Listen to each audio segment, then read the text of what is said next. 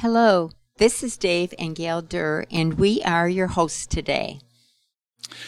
And we're going to be reading chapter 5 of Ephesians, verses 21 through 33. So please join with us as we uh, read through this section of Scripture.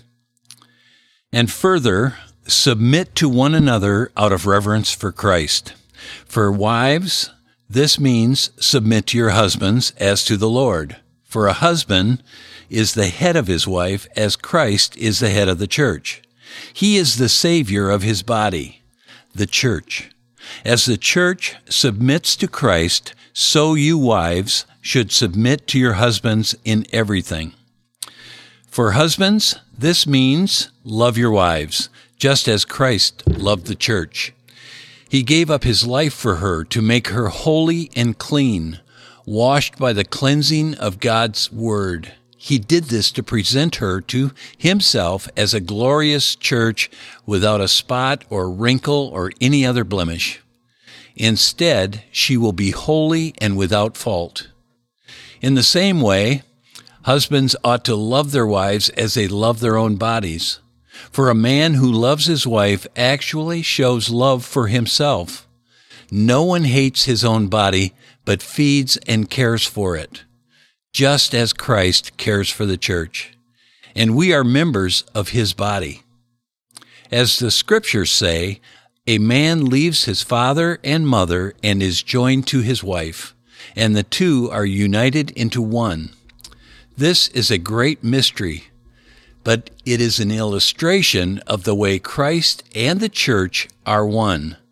So again, I say, each man must love his wife as he loves himself, and the wife must respect her husband. So here we have uh, verse 21, the very first verse we read, and further, Paul says, you will submit to one another out of reverence for Christ. So, how in the world are we able to live in submission with each other? Who's in charge? Well, Paul sets this up in verse 18, uh, three, three verses before this. And he says it is only going to come from the Holy Spirit who is filling us up and controlling us. So it's all the Holy Spirit. This is not done in our own power. Paul then goes on and moves into three relationship areas that he will be covering uh, through the balance of chapter 5 here. He, he will be addressing a husband and a wife, the relationship between a children, a child and parents, and slaves and masters. Today, we're going to focus on the husband and the wife. So, as Paul starts with a mutual submission in verse 21, this is so contrary to our culture today, which is telling us just to look out for ourselves, to make sure you fulfill what your desires are. Paul is instructing us, each of us here, to have a sacrificial kind of love for each other, to not have to have your way, to put your spouse's desires ahead of ours, to bend your knee to each other. So, Dave, what do you think that looks like when we say to bend your knee to each other? I'm glad you asked because I'm ready for that. No, seriously, I think a good illustration of that would be when a couple gets engaged and uh, the, the man who bought the diamond ring that his fiancee has already picked out, generally, and uh, he decides when the day, the big day is going to come. And when it does come, sometimes it looks a little simple and plain and sometimes pretty extravagant, but that's up to uh, him, of course. But generally, tradition uh, says that you get on one knee and you propose marriage to uh, your fiance. So uh, when you bend your knee and when you do get down on that one knee, you are elevating her. Uh, she is standing above you. That's a humbling uh, stance. It's a humbling posture, and it's elevating uh, his uh, fiance. Basically, it's uh, what Paul is saying here is, and what you're talking about, bending the knee, it's basically living an other centered life versus a self centered life. Uh, because Paul knows that self centeredness is the number one enemy of, of a marriage relationship. He's calling the couple, the marriage couple, to submit to each other, to both bend their knee. You know, I, I just read something uh, a short time ago. It was by author and our friend Gary Thomas, who said, Every good marriage should begin with a funeral. And that was a very catchy little phrase. And um, I have mentioned it a few times, but every time I hear that, I think, um, what is that all about? What, do we have to die to ourselves, literally die to ourselves that much to have a good marriage? And uh, I'd say Gary Thomas says, yeah, that it a good marriage has to begin with that. We have to uh, take our focus off, off ourselves and put it on the other. And I think Paul is talking about that too, that other centered life. So this sounds kind of daunting to me like how could I ever do this on my own? And so obviously I don't believe I can do this on my own, but just as Paul talks about here in verse 18, we can do it with the help of the Holy Spirit. Um, this is where I believe it is really important for each of us in marriage to abide in Christ. It is in abiding or spending time with Jesus that we can understand our identity in Christ and experience his fullness as we, as we have heard here in the book of Ephesians. Uh, we would like to just share a bit of our story here. We got married when we were 20, and we had our first child after two years of marriage, and that was Steve. What a blessing. we then went on and had two more children. So we had three children in four and a half years. We were very active in a faith community. We were working with high school students. Dave was a deacon. We were leading a young marrieds group.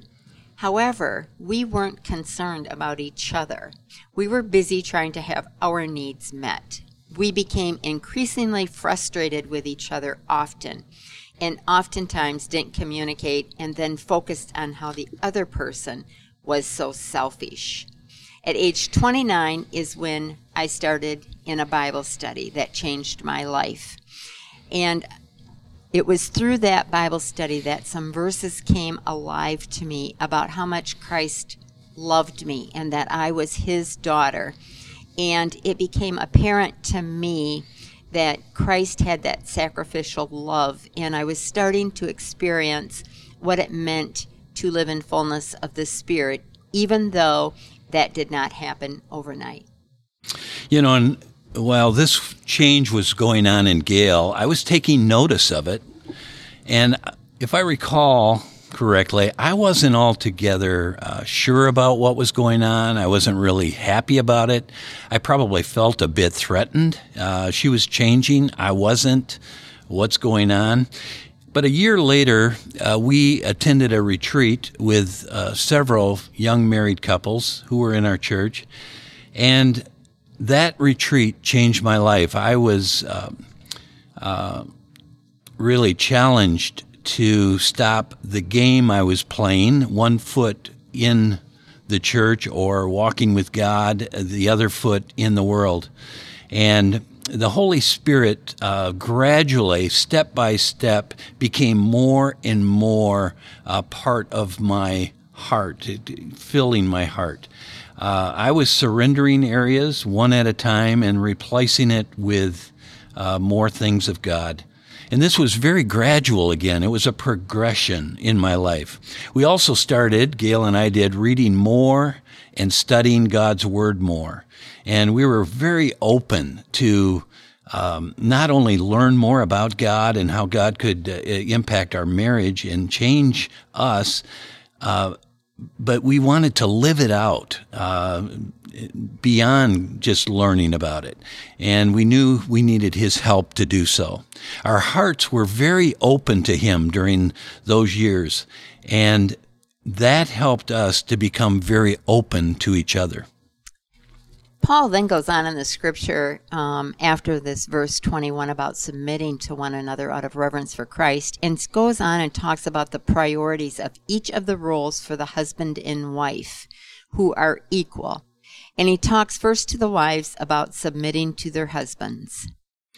And then Paul addresses the husbands, and he's saying, uh, Men, love your wives as Christ loved the church and gave himself up for her.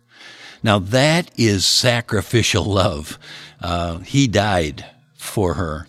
So, husbands and wives, who, and many of you listening today, um, have been married for many years and some for only maybe a couple, and some of you are not married but wanting to be married.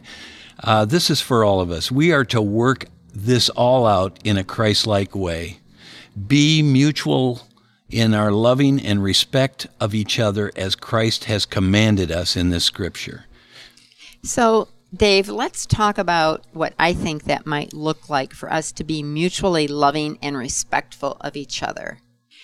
I think in our marriage, the way that plays out especially is in how we communicate with each other. It means that I'm to listen to you well and you're to listen to me well. We should not be rolling our eyes at each other, not being defensive, really trying to understand each other's feelings, needs, desires, and concerns. It's watching our tone with each other and it's not being distracted, but being fully present. So, not distracted with TV, remote controls, Facebook pages, Instagram, or texting. It is totally present. And I believe that is a practical way that it shows that we are loving and respecting each other. So, what you're saying is you're going to put me or are trying to put me ahead of the Facebook and Instagram and even texting? Yes, that, I will do that. Are you going to do that? Well, mutually, uh, mutually uh, submissive to each other. Absolutely. You know, Jesus loved us when we did not love him. He died for us when we were, in fact, running away from him. So this is a deeper level of love that we're talking about, and that Paul is uh, relating to marriage. And again, as we've said before, this cannot be done uh, on our own. It has to be done in the power of the Holy Spirit. It is the Holy Spirit that continues to fill us fresh and new each day um, as we ask for Him to do so. In the concluding verses, Paul writes about the mystery of oneness in marriage and how this plays out in marriage. Uh, the relationship between husband and wife is to be marked by the same extravagant love that exists between Christ and the church. Jesus giving up his life, abandoning everything for the church, his bride. Grace and forgiveness on steroids. How exciting is that? what a great picture of what marriage has been designed to be. That is the picture that the world should be able to see in our marriages the gospel of Jesus Christ, the great mystery. So, what is it God is saying to you today? Maybe God is reminding you the importance of being filled with the Spirit. Do I need to ask God for a fresh infilling of the Holy Spirit? Maybe He is leading you to love your spouse as Christ loves the church. Could it be God is showing you your areas of selfishness in your marriage or other relationships? Is it time to have a personal funeral? Who is at the center of your life, Christ or you? How will you respond today? Let's pray. Lord Jesus, thank you, first of all, for your modeling what humility looks like. Uh, you are our King, yet you came as a little baby, uh, and you came for us. Lord God, uh, we thank you for that. We're thankful that uh, you have demonstrated to uh, us that you love us no matter what, no matter what we do or not do. It doesn't affect the love that you have for us. So we th- thank you for that as well. And Lord, we just ask that your Holy Spirit today fills each of us fresh and new so that we can live the kind of life that uh, is empowered by your Spirit, the Holy Spirit. And we can demonstrate not only your love and care for the world, but also for each other in marriage and in all of our relationships. And we pray this in Jesus' name. Amen. Have a great day.